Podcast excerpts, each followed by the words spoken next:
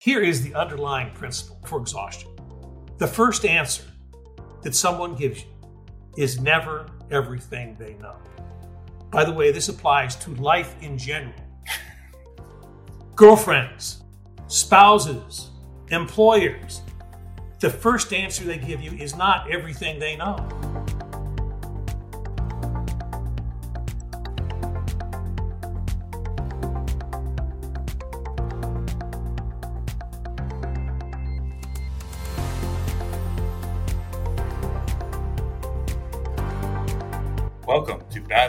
Worse Facts. My name is Michael Takla. Today I have Philip Miller on. He is a co-author of Advanced Depositions, and he does cases all across the nation and uh, doesn't really have a, a, a, specific discipline. I mean, you've, you've, we were talking off air earlier. You do medical malpractice to trucking cases, um, and it sounds like, from what I understand, it's, it's really the principles, the mechanics of everything are close to the same. It's just about what facts, what you need. Um, Mr. Miller, how are you doing today? Philip, I'm doing fine, Michael. uh, Philip, tell me a little bit about your your book. I mean, I've read it. I love it. It it talk it gives you really. It's some of those philosophical books, right? There's some books out there that say you should talk about damages and you should get the witness or get some witnesses to talk about your client's damages. Your, yours is you know, here is, for example, the boxing method. Here's exhaustion. Here's a restate and summarize method. And you give examples of how to do this in depositions. Uh, what made you want to write the book? Well, I didn't really want to write the book because I had a pretty good idea of how much work it would be. Uh, and uh, I was asked to write the book by uh, some of the um, professional staff at AAJ because I had been teaching and been a principal for the Advanced Deposition College the AAJ does every January in New Orleans. And so, because I'd been the course advisor for that program so many times, along with my good friend Paul Scoptur, they asked the two of us to write this book, and uh, and it was you know and fine. So then we kind of got into it, and everything that's in the book are things that we teach at the Advanced Deposition College. So it, it is actually the the um, the text for AAJ's Advanced Deposition College because that is the resource for people who want to learn these techniques. And by coming to the college, what happens is they actually get to practice them, right? Yeah. And and we actually cover things that aren't necessarily in the book, but really are sort of advanced concepts for deposition technique. So it's all about strategy and technique. Um, the thing that I do offline when I'm when I'm when I'm hired by people, I mean, I'll, I'll, I'll do stuff on technique, but most of it's about strategies, asking the right question. And so part of what the book focuses on is what do you need to be talking about with this witness? And then how do you ask them? And because I, I, I was mentoring a younger lawyer not long ago, and they say, What do I ask? And that's, that's a fundamental question. But the answer is, of course, the more you've done it, the more simple it is, or it should be. And the answer is for that person is like, What do you have to prove? Right. That's what you need to be asking about. Uh, yeah. And and then depending on what that is, then your strategy and tactics sort of evolve from that. But what do you need to prove? That tells you what you need to ask, how you need to ask it, the kind of questions you're going to use, as well as anticipating where's going to be evasion, how can I go around the evasion, you know, who are the, who are the witnesses I need to talk to.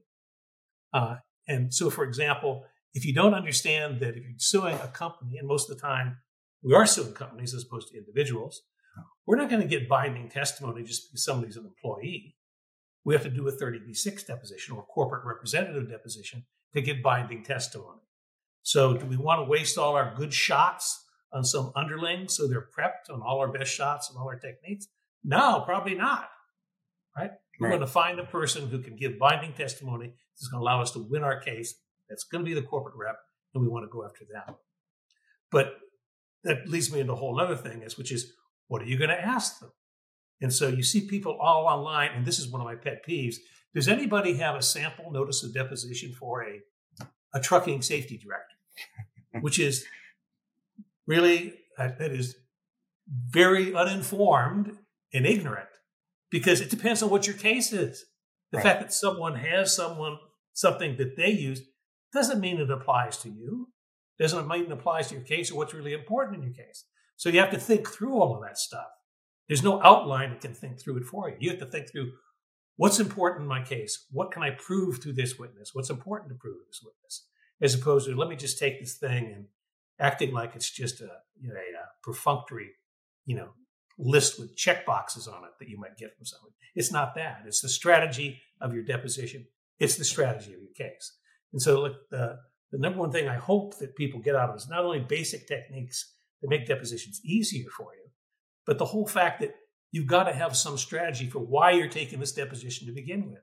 And if you can't figure out what that is, then you shouldn't take it. Yeah, hundred percent. And you've got to be uh, very conscious about what depositions you're taking because, first of all, they're not free. uh, and and second, you have to always think about what do you want to show at trial, and how do you get there. And a lot of times, you don't have to let you can't let the witness leave um, before you've gotten everything you need, whether it's for a discovery purpose or whether it's for you need to get some sort of admission.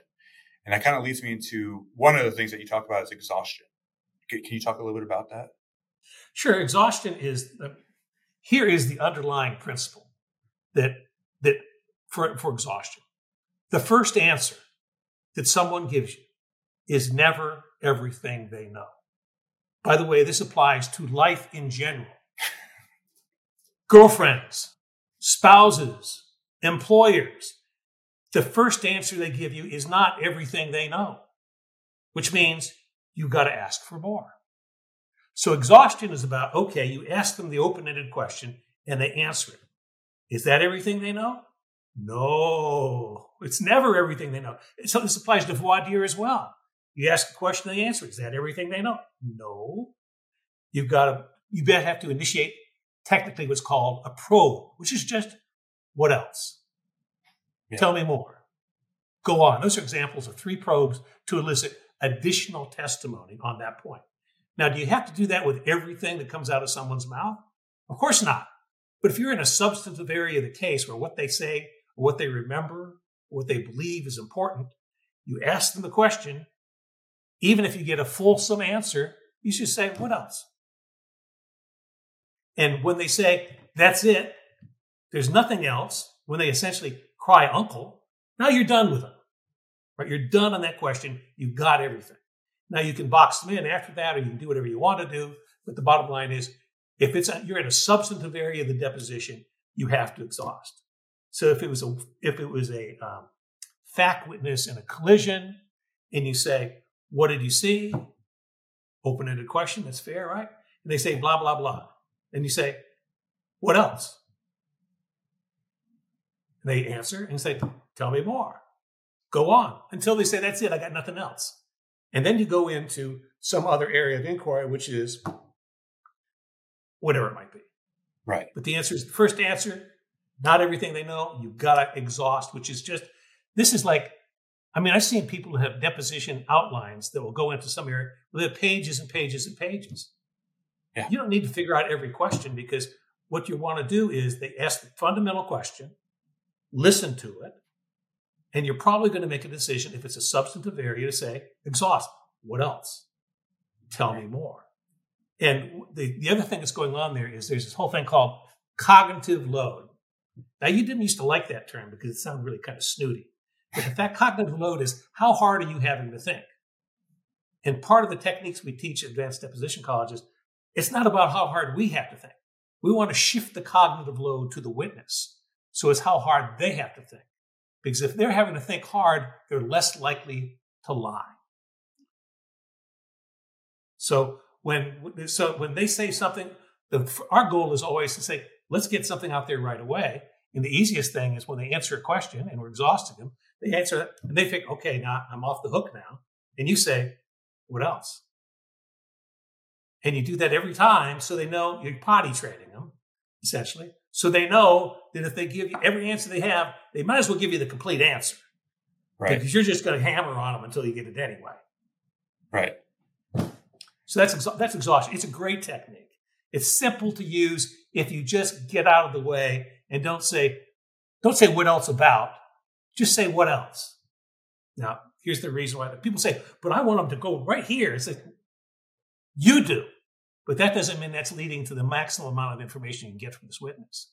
When you say what else, it's non threatening. You're not directing them to some sort of trick question. They get to decide exactly what that means and where to go with it. And they'll end up talking about things that you would never think of asking because you weren't being directive.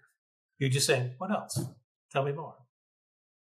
You exhaust, exhaust, till you, till you got everything they can possibly have to say. And, and I'm assuming you use exhaustion to set up what you put in the book as boxing, right? So now you're boxing in. Yeah, boxing in is just let's say that you're in a critical area of the testimony and they've just given you what you think is really important testimony that you want to make sure they don't get they don't change. Right. Like the lawyer after the deposition said, "Oh no no no no no no no, we're going to have to file a, a, uh, a we're going to have to file a notes to the end of your deposition. So you know this is I misstated this. This isn't what I meant." Yeah. Uh, de- when they go to sign, all of a sudden there's all these amendments and they're changing all their answers. Yeah, yeah. yeah. And well, technically they probably can't do that. The answer is we want to make it impossible for them to change their answer. Right. Now, you would say the traditional way to approach that, well, we'll just impeach him. Mr. Smith, you remember when I took your deposition on February 15th? It was at your lawyer's office. It's two o'clock in the afternoon. And I asked you this question. I'll read you this question right here. Blah, blah, blah, blah, blah, blah. And here's the answer. You can read it too. What was your answer then? Boom. So you've impeached them, right? Because they just right. they just give you a contrary answer. Okay. What does that mean? the answer is, well, lawyers think impeachment's really important, right? But the, but there's no lawyers on a jury. And jurors, generally, the impeachment, it just doesn't, it, unless they think the person is a complete piece of shit, pardon me, or a liar, yeah. impeachment's not going to get you anywhere. So, like, okay, well, he made a mistake, big deal.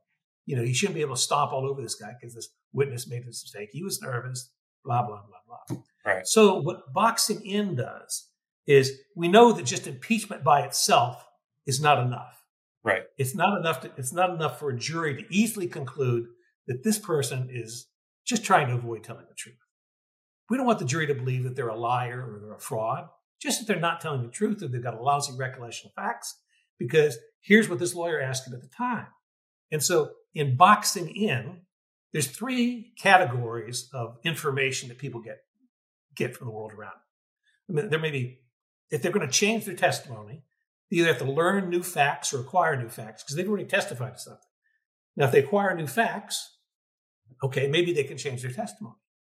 Or maybe they see a document of kind, a collision report, a medical record. They see some document that allows them to change their testimony. Or maybe they talk to somebody who's a witness or an expert or anybody else, and that causes them to change their testimony. So boxing in is we eliminate the universe of excuses they would have for changing their testimony, or try to. And what it does, instead of just a one question impeachment, gives us a whole series of questions. So it's like Mr. Smith sitting here today. Can you think of anybody that if you speak to him after today would cause you to change your sworn testimony that you just gave me that blah, blah, blah, blah, blah, whatever it is? And if they say maybe, what do we do? We exhaust. we, don't have, we, don't have to, we don't have to think of the question. We exhaust. Oh, tell me more. Yeah. What else? And and and then we, then we so we nail down and exhaust anybody that if they talk to them after today might cause them to change their sworn testimony on that point. We're happy, right? Eliminate all those people. So, okay, Mr. Smith, thank you for sharing that. So Mr. Smith, Mr. Jones, Mr. Williams, if you spoke to them after they might cause you to change your sworn testimony, blah, blah, blah, blah, blah, whatever it is. It says, okay, can you think of any document, any piece of paper, a photograph, a medical record, a collision report, anything that if you looked at it after today might cause you to change your sworn testimony. And they say, oh, I can't think of any, which is typically the answer you get. Right. right. So now, instead of impeachment, we've got this guy saying, I can't, I can only name three people that could cause me to change my testimony. I can't think of any single document. Right? He says, okay, so can you think of any fact that if you learned it after today could cause you to change your sworn testimony that blah, blah, blah, blah, blah? Yes, no, what would it be? Tell me more. Go on. Exhaust. So what, at the end of the day, now you've taken them through, instead of one question for impeachment, you've taken them through 10 questions and eliminated any possibility that they could rationally change what they just said under oath was the truth. That's piece. Now, do you want to do that with every question? Yes, no. But if it's really important, right? Yeah, you probably want to. You probably want to box them in. There's other ways to box them. That technique I just talked about was called FW, four wheel drive, facts, witnesses, and documents. Any facts, any witnesses, any documents that could cause you change your testimony. But you, of course, you do those one at a time. Now we've got a whole series of things. If he changes his testimony, it's like, well, how can a jury can say he asked him if there was any witness he could think of that could cause him, to, and he couldn't come up with anybody. Now he's saying there's somebody. You get a better shot of impeaching the person or, or having the jury come to a conclusion about that witness that they're less credible than they should be. Yeah. So that's that's forward. Now, the other one is the obvious stuff. Have you told me everything? You know, is there anything you haven't told me? Is that everything you know? You, that kind of stuff, which is okay. Uh, I like the other technique a little better because we, we, we pretty much nail down everything. But the point is, if you've got something important in terms of testimony from witness, you want to make it very difficult for them to change their testimony. Now, does this apply to professional witnesses? You know, the answer is there are some professional witnesses that we have very uh, we have we have names for them that I probably don't want to use on our podcast. but for most witnesses who want to be honest and don't want to be made a fool of, all right, we're gonna get we're gonna get truthful answers for them. But for anybody else, we want to box them in. So you you you make it's a it is a seat of the, it is from the seat of your pants tactical decision whether you want to box a witness in on a particular thing. But if it's a case critical issue, the answer is yes. Yeah, absolutely. You know, they, they, they, if case critical issue, you probably want to box them in on the response. Uh, and there's it's, there may be exceptions to that, but that's the decision you make in the moment or when you're thinking about this deposition in the context of the entire case. So boxing is important to do, and you just have to know that uh, you limit it to what's really important in the case. You don't box them in on where they went to high school. as, as, an example. well, let me ask you. So there, there's some things that I get away from your, uh, I get from your book, and the number one thing, and I don't even know, I don't remember if you say it or not, but it, it's really harped in the book. Just uh, is is that you cannot go into depositions with just a simple outline and say, this is what I'm going to ask. You really need to sit with the witness, whatever witness it is, so that you can use these techniques and master these techniques, right? Um, and, you know, for any lawyer out there, I gear towards young lawyers, but honestly, any lawyer, because we all want to be better in our depositions. What, what tools, what tactics are you doing before the deposition to get ready and say, okay, I want to think about exhaustion method, the boxing method, and, um, and how, how I do that? Well, you, you have to be, we all have to be masters of the facts. And so part of the preparation is be, being a master of the facts. That's fine. But yeah. we can get into the weeds on the facts. Yeah. And we can think about all kinds of facts that really don't mean anything in terms of what's going to happen in the case. And so we, that says, what is our strategy for this case? How does this witness fit into our strategy? And so it's always, what can I get from this witness that helps me prove a prima facie case? Because the answer is, what do you want to prove with every witness? Well, a prima facie case or some element of a prima facie case is what you want to prove. and so the first question is, well, what can I get from this person? You know, and the answer is, and the thing that most people forget about as an example is remember part of a prima facie case is damages, right? So you're deposing all of these people and you're worrying about liability, liability, liability. You can ask them damages questions. And they're usually not prepared for it. And it gives you something that it can't, it's going to help. And I, I, by the way, I, will say this with regard to experts too. Experts are there; they want to talk about what they want to talk about. Do you want to talk about what they want to talk about? Probably not. But if you're in a position where you're deposing an expert, you should consider deposing him on damages. Now, how long? Well, just I don't know. It depends on the case, right? But if they're going to concede something that is really helpful in terms of damages, then you should get it from them. Can you, can you, I'm sorry, can you give me an example of that? The easy example is a birth trauma case, right? So there's going to be doctors on the other side. There's always doctors on the other side. Absolutely. Whatever the plaintiff's doctor says, they said did not, would not, could not, uh, or this the, the the injury is not related to the trauma, et cetera, et cetera, et cetera. Well, you're not going to shift them off their opinions. No. No. now if, if, if you think if you think you have the capability to convince them that they're wrong about their opinion, then you probably need to look for a career in transactional law. It's not. It's not. It's, it's not, not going to happen. happen. Not, not going to happen. But you can say, you know, Doctor, would agreed that uh, a baby who has a birth injury of this kind is going to require intensive therapy and care for the rest of its life? Do you care what they say? No. I mean, they're going to, the answer is they're going to say yes most of the time because that's not in the report. So the answer is you don't want to ask them anything in the report. Anything that's in the report, they're just going to take it and stick it where the sun don't shine, right? Right. So don't ask them about the report. But you can ask them about these other things. Damages is one of the things. It's like ask them about the damages because I don't care what their answer is. And their answer is usually usually going to be, uh, "Yes, I do. I just don't think that the doctor was negligent." Blah blah blah. And you say, "Objection non-responsive." After yes. yeah. Well, or actually, what you do is repeat the question. It's like, would you would you agree that having a baby like this in your household is going to be exhausting for the parents in terms of the requirements for their attention and personal care? Well, I don't know. You don't know? It's now you can play with them. They say they don't know. But the answer is it's okay if they don't know because they look like, you know, yeah, assholes. so the answer is ask. There's what what do you what do you want to ask is important. And one of the things people can ask about is you can ask about damages, right? But you want to ask you want to ask about what do you have to prove for a prima facie case that includes damages, about among other things, right? But you can also say other things. Would it be wrong for a doctor to ignore what a nurse tells him about the about the condition of the patient? I don't care what they say.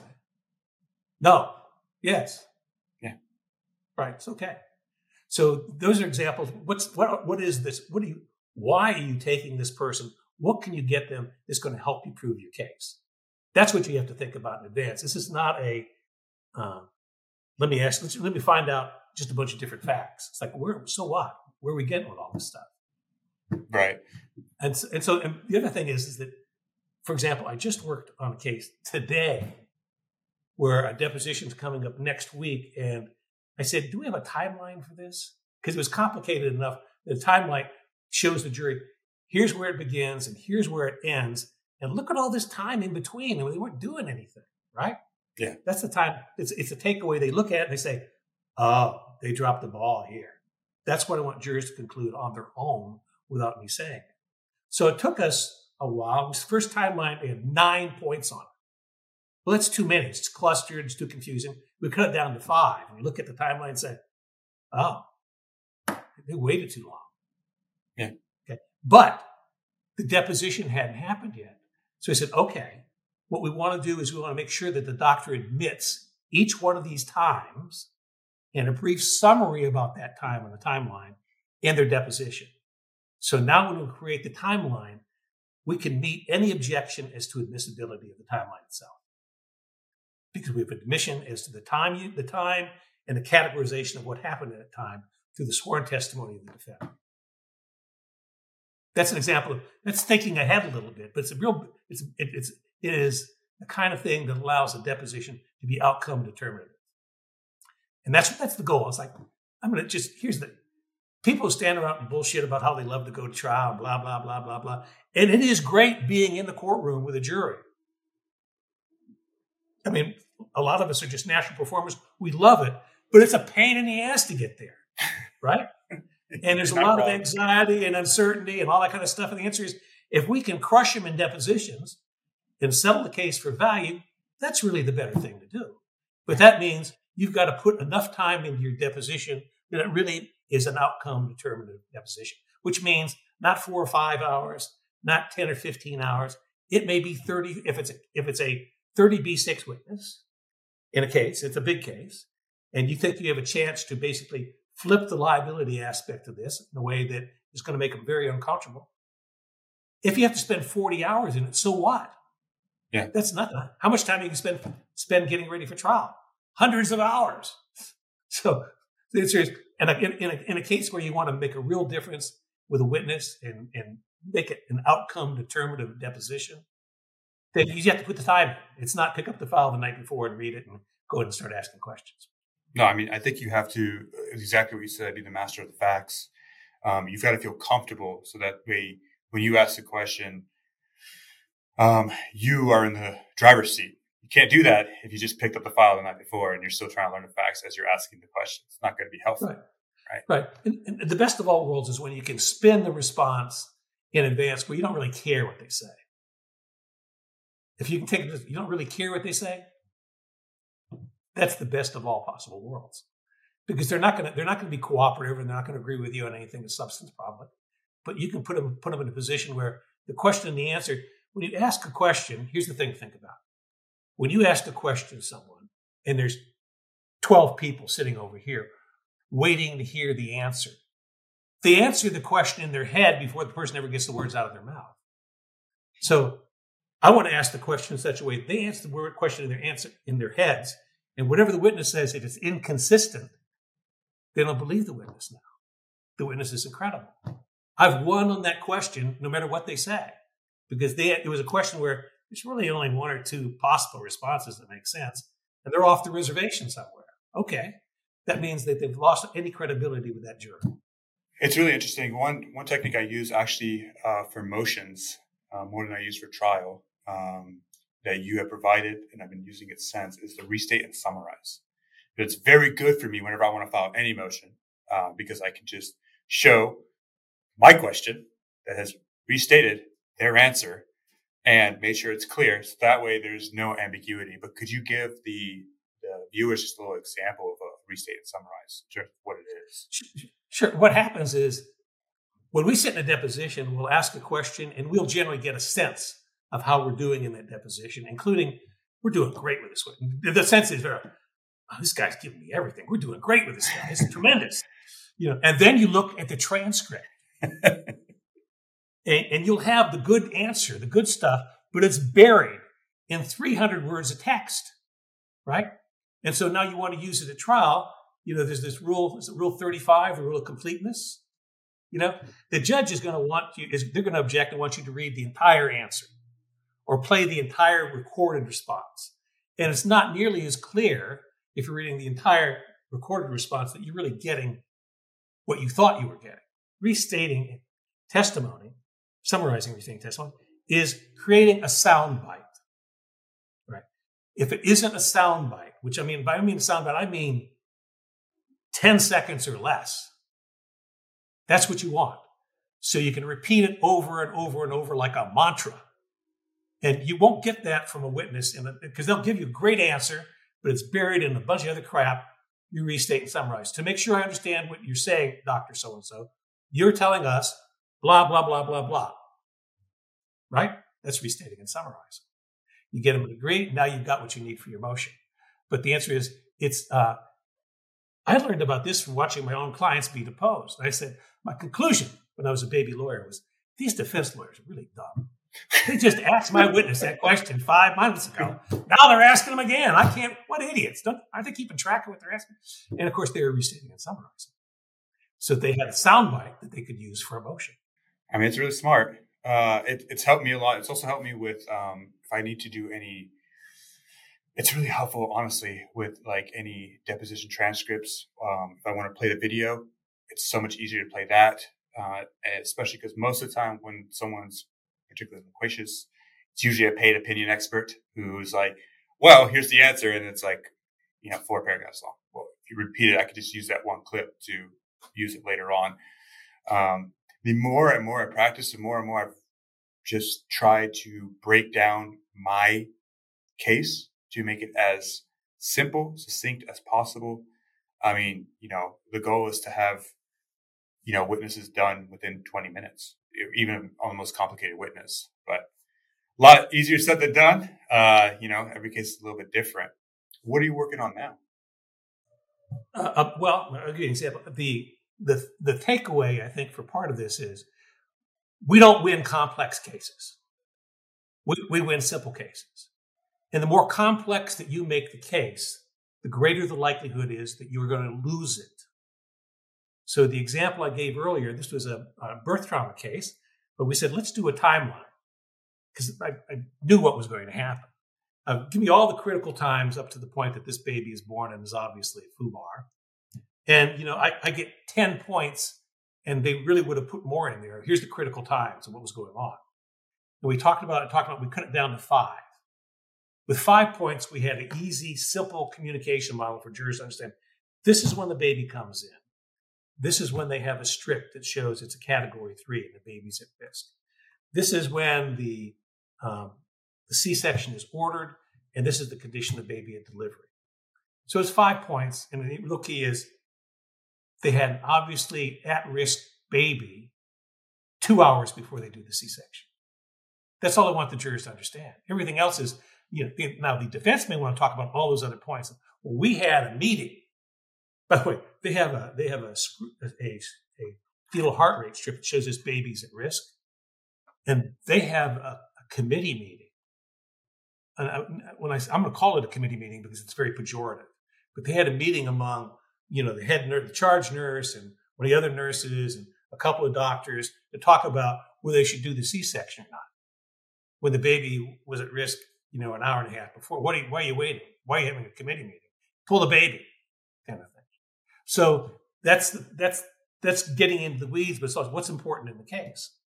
And so I would test this, but I, there's a possibility the thing that makes people the most angry about this case is you've got a baby that obviously is it's not showing any movement inside the womb. It's not there's no body movement. Looks like there's loss of amniotic fluid inside the womb. Uh, they've had a, they have a critical fetal heart rate strip, and they have a meeting about. I say, I think now maybe that works. It doesn't work, but there's no medicine in that, right? The medicine would be controversial. They'll argue about the medicine all day, but they can't argue about whether this baby was at risk. And they stop rather than ordering a C-section and going right to it. They stop and have a meeting.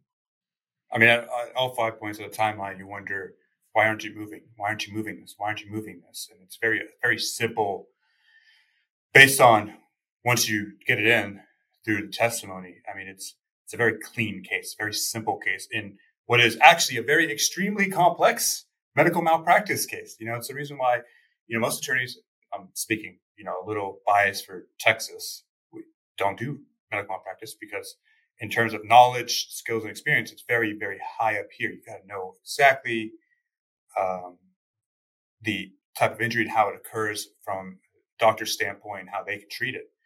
And to take all that, that knowledge, first to learn that, then take it and break it down so a jury could understand it. It's very tough, but I think a simple timeline of what you just did is perfect. It's perfect. It's a very simple way to do that. So you've taken something complex and you made it a simple case. It's fantastic. Right. It, five points as opposed to 11 or 12 or 13. You think, right. Is yeah, and the other thing is the let's talk about experts. Yeah. I mean, in terms of strategy, and this includes strategy for depositions, most people think, well, their expert said this, their expert said this. And the answer is you can't make your depositions your case about what experts say. They're a tremendous resource. They can give you insights as to what to do with the other side. But at the end of the day, the most important role of experts is getting you past a motion for summary judgment. Number one. You have to have, if you have to have experts to get past motion for summary judgment, then you need experts. And, and maybe you need that testimony at trial to get you past the motion for directed verdict. At that point, their role is over with. Right? They're done. Now it's in the jury's hands. Now, what is the jury going to think the case is about?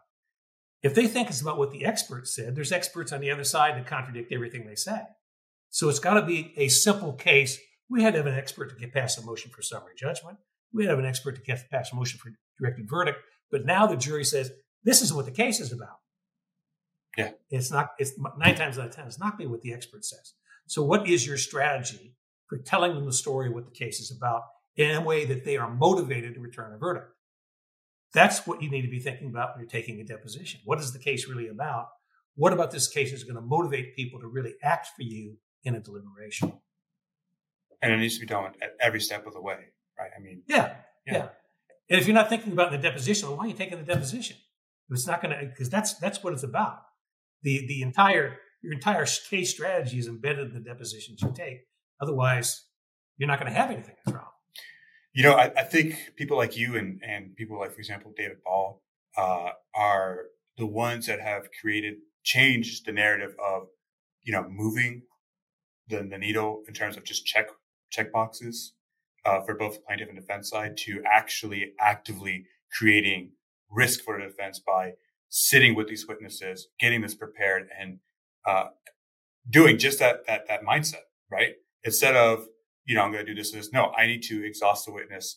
I need to uh, look and, and work on these techniques and get exactly what I want for trial and deal with these experts, just like you said, that we're both going to have them. They're going to cancel out. What in this deposition can I do that would get 12 people later on to push for me?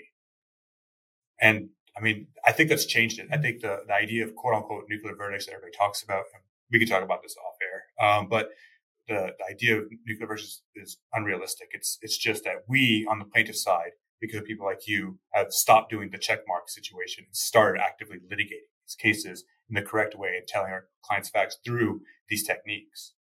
Right. Um, right. And it's, it's, it's remarkably simple. The problem is, is in some way we have to get out of our lawyer head, you know, and and not talk about um, hypoxia, for example.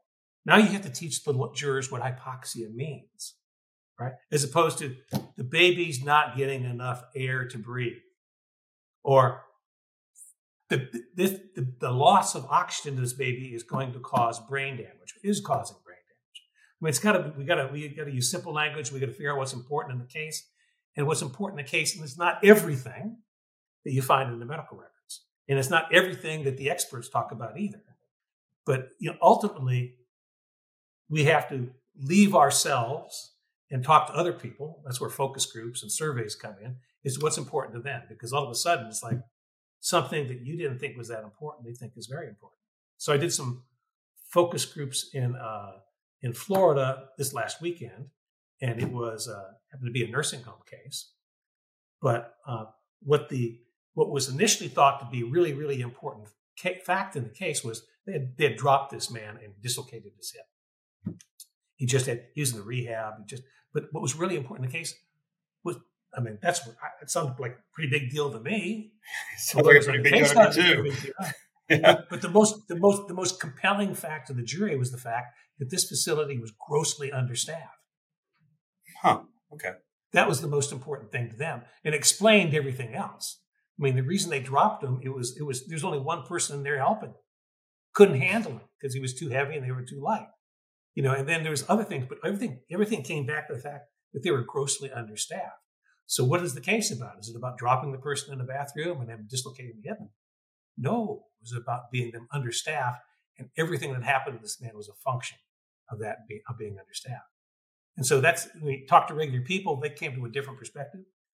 And listening to these people, I, I, think they're right. But it's not naturally where we would have gone. We would have gone to the drop, but which, by the way, they didn't disclose to the family. Oh wow, which, is which is bad. Wow. But okay. the fact is, it's, it's it was all about the understaffing. That's what drove um, the jury's deliberation. Now we did it again, maybe we got a different result. But the fact we just did it a couple times and we got a different perspective on the case from what we thought was. So, what do we want to make the case about now?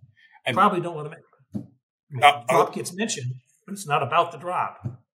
The drop is an effect, right? And the causes the, yeah. the understaffing. And if you drive that, especially when you show it's a, you know, I'm sure you're going to show the, how much they're making every year and what they're doing, why they have chosen to be understaffed, i.e. greed. Uh, I, I think you get a jury to go with you 110% of the way.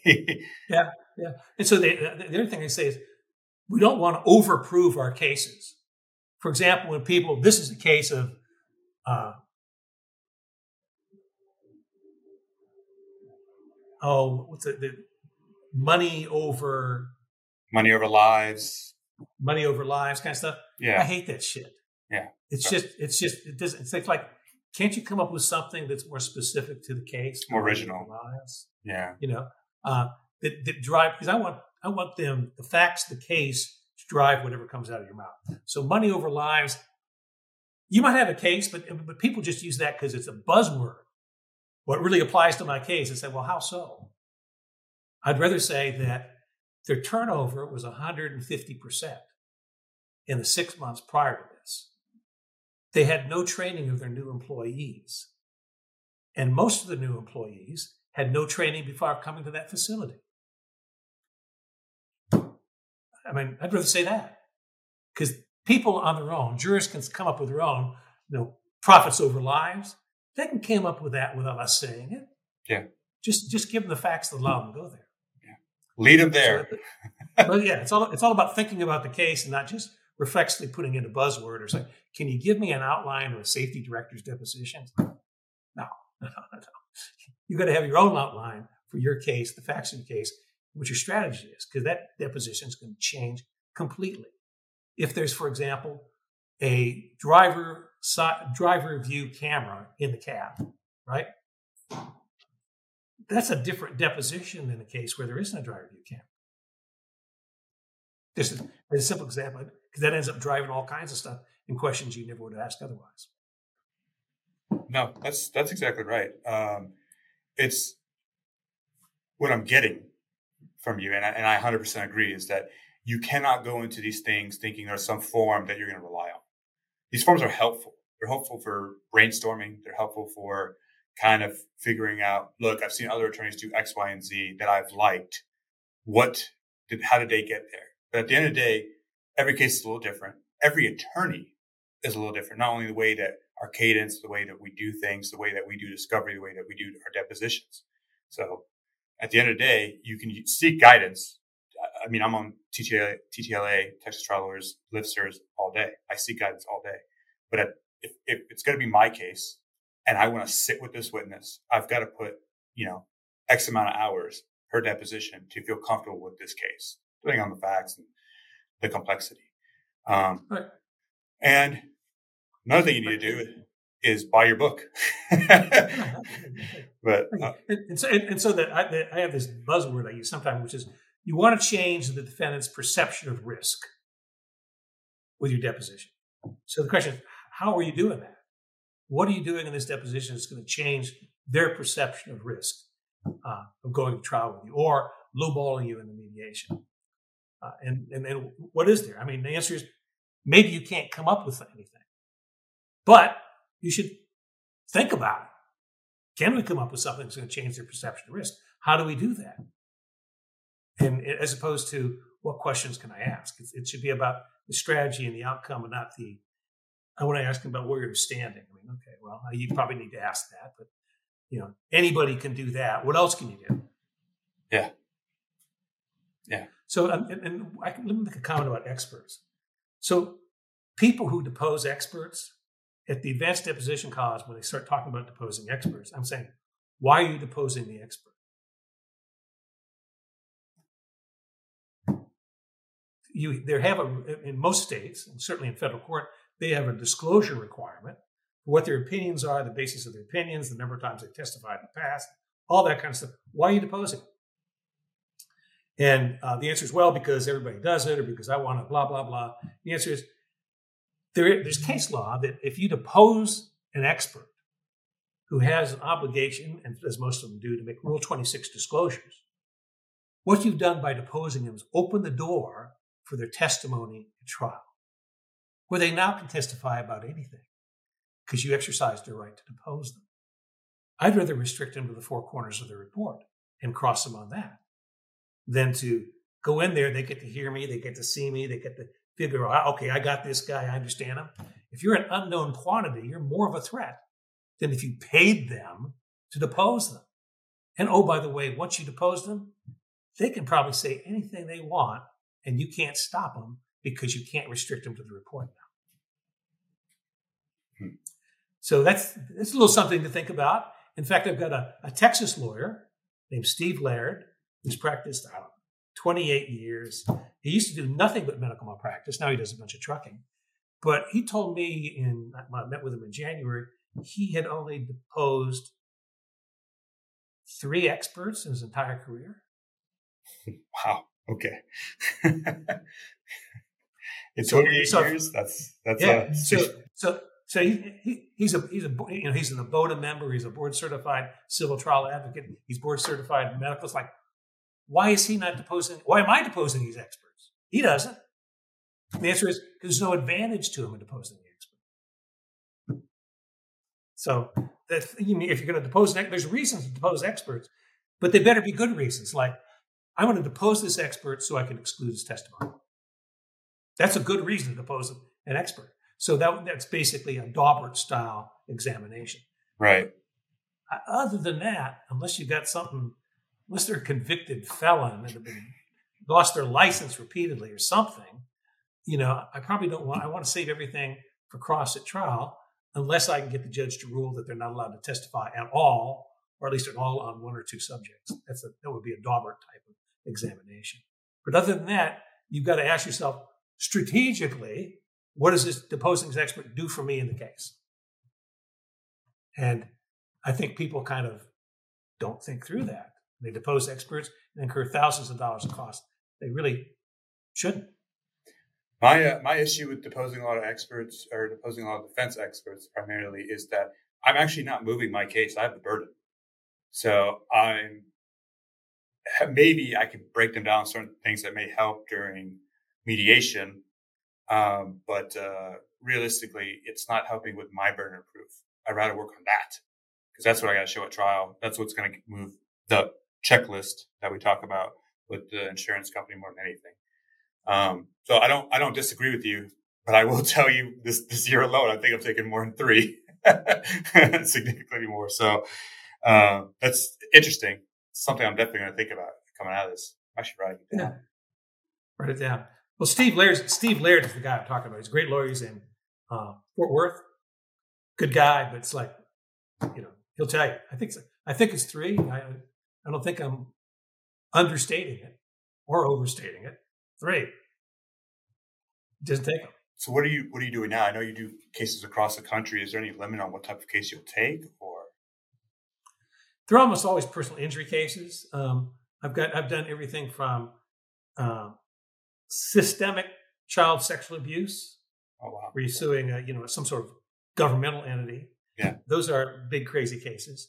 I've got a, a human trafficking case, which is a little unusual, involving a an entertainer who basically groomed young girls and then, you know, obviously had sexual intercourse with them and had a relationship with them, had them send naked pictures of themselves to him. That's kind of an unusual off the wall case. Uh, but the majority of my cases um, are, are the cases I'm working on that are other people's cases. And that runs the range from medical malpractice practice to trucking to industrial accidents to all kinds of stuff. And the problems are always different in every one of them. So uh, I working, I have an industrial accident case with someone, and there's 40 witnesses, and you know, I don't know how many experts, over a dozen different experts, uh, and it's a real. There's five different plaintiffs, so it ends up being one of those cases. It's got a lot of things going in every direction, but so that's very different than the typical case. In typical case, most of us have maybe you have a dozen depositions, but that's usually the most that I typically see in depositions, as opposed to one where you have 30, 40, 50 cases. And then I worked on, uh, a friend of mine had a stand up role in the invisible chemicals case, uh, which is the, uh, has to do with firefighters' foam and this chemical called PFFF, which gets into the uh, aquifer and you can't get rid of it. It's a known carcinogen, et cetera, et cetera. Very interesting case, huge case. And they, I think they settled the case that I worked on for 1.2 billion. Whew. And I, I, had a very small, I had a very, had a very, small role in the case, but just dealing with, um, I was dealing with direct examination of two experts, is what I worked on.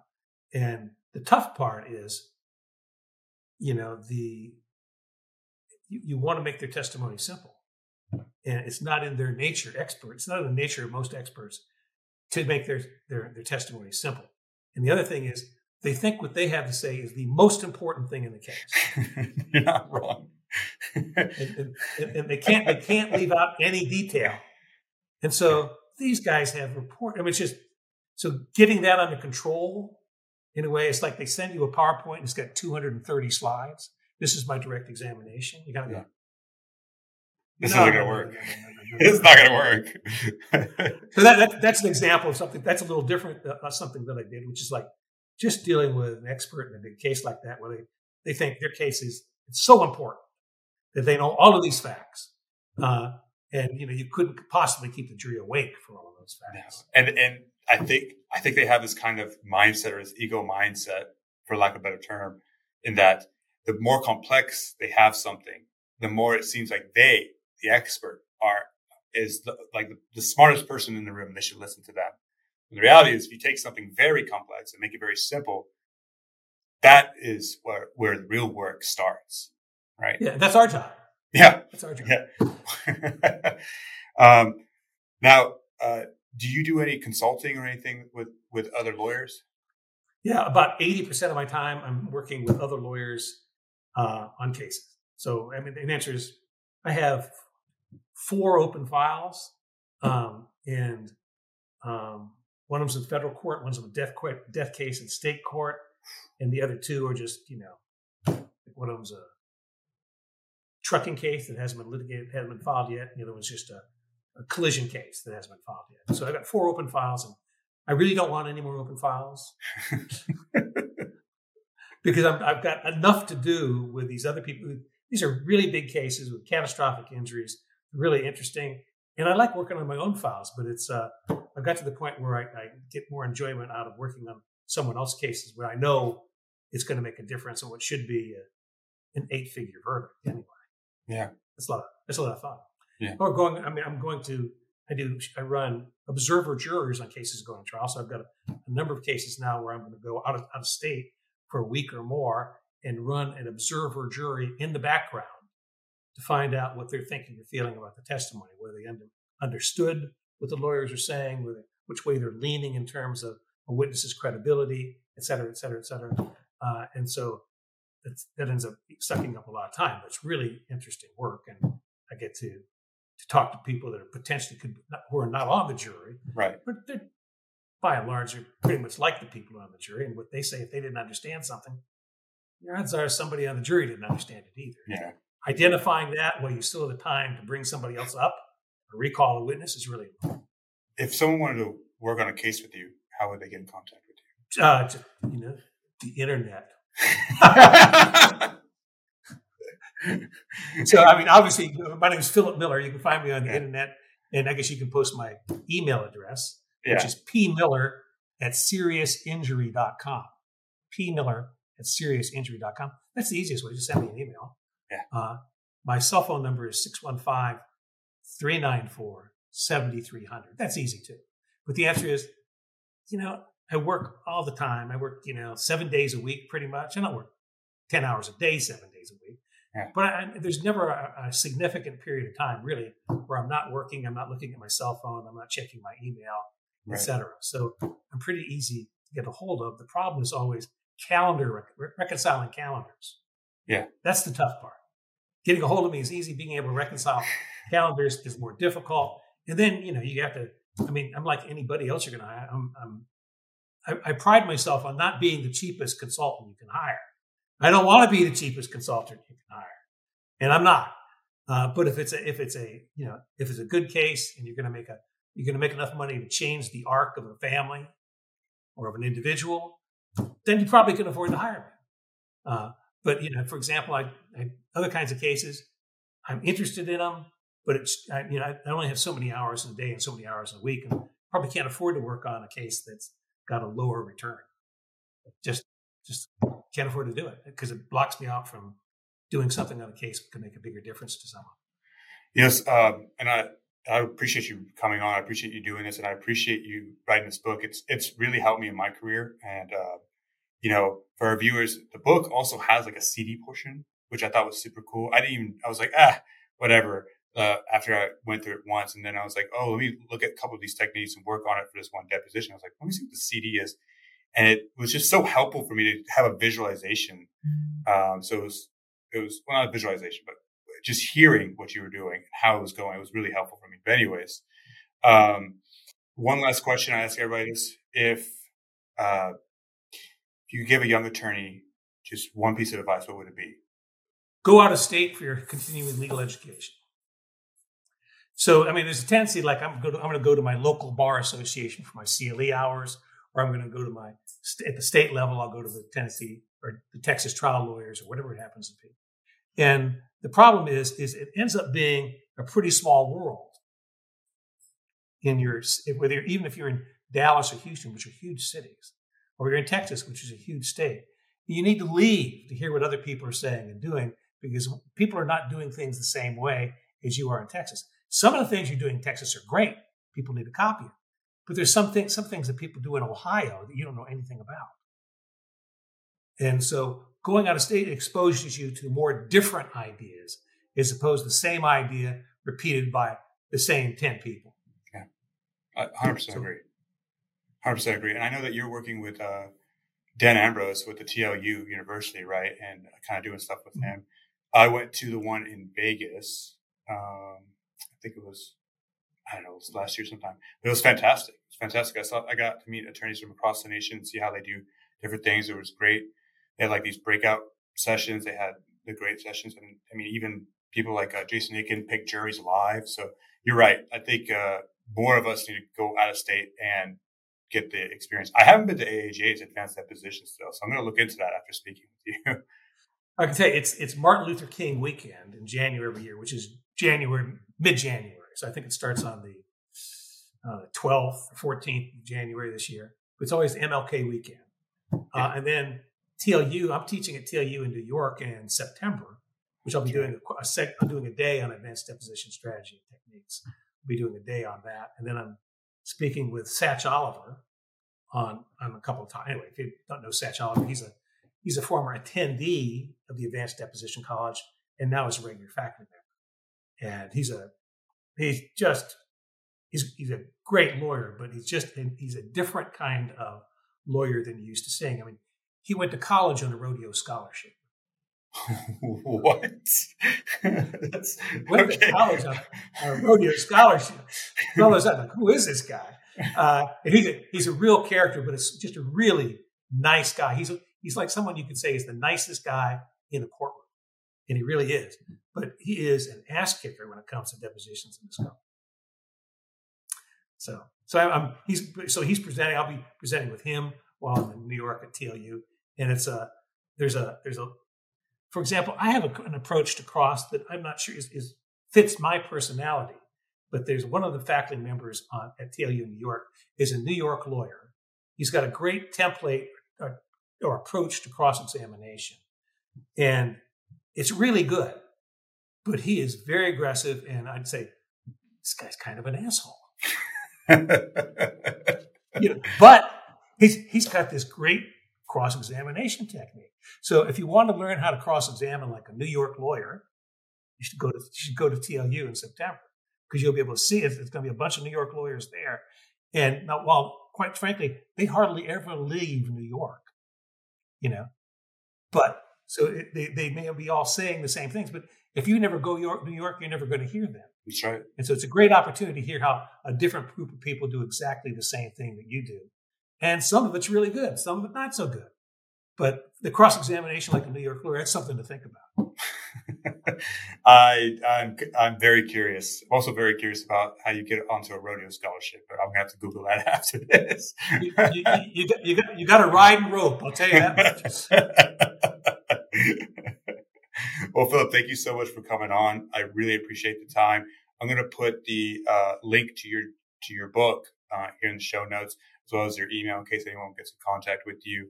And um, I may also put, if, if it's up already, the AAJ um, uh, advanced depositions, yeah, the, the, link for it, and see if and see yeah. if you know put well, and, and, put put put the TLU in New York. Yes, yeah, yeah, absolutely. Thank you so much.